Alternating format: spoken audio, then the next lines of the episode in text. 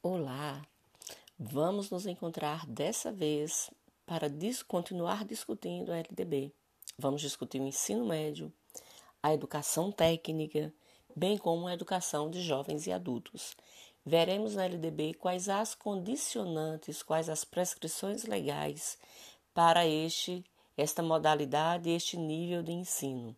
Veremos quais são as recomendações legais para que o ensino médio, para que a educação técnica e profissional e a educação de jovens e adultos aconteça em nosso país. Beijos e até mais tarde.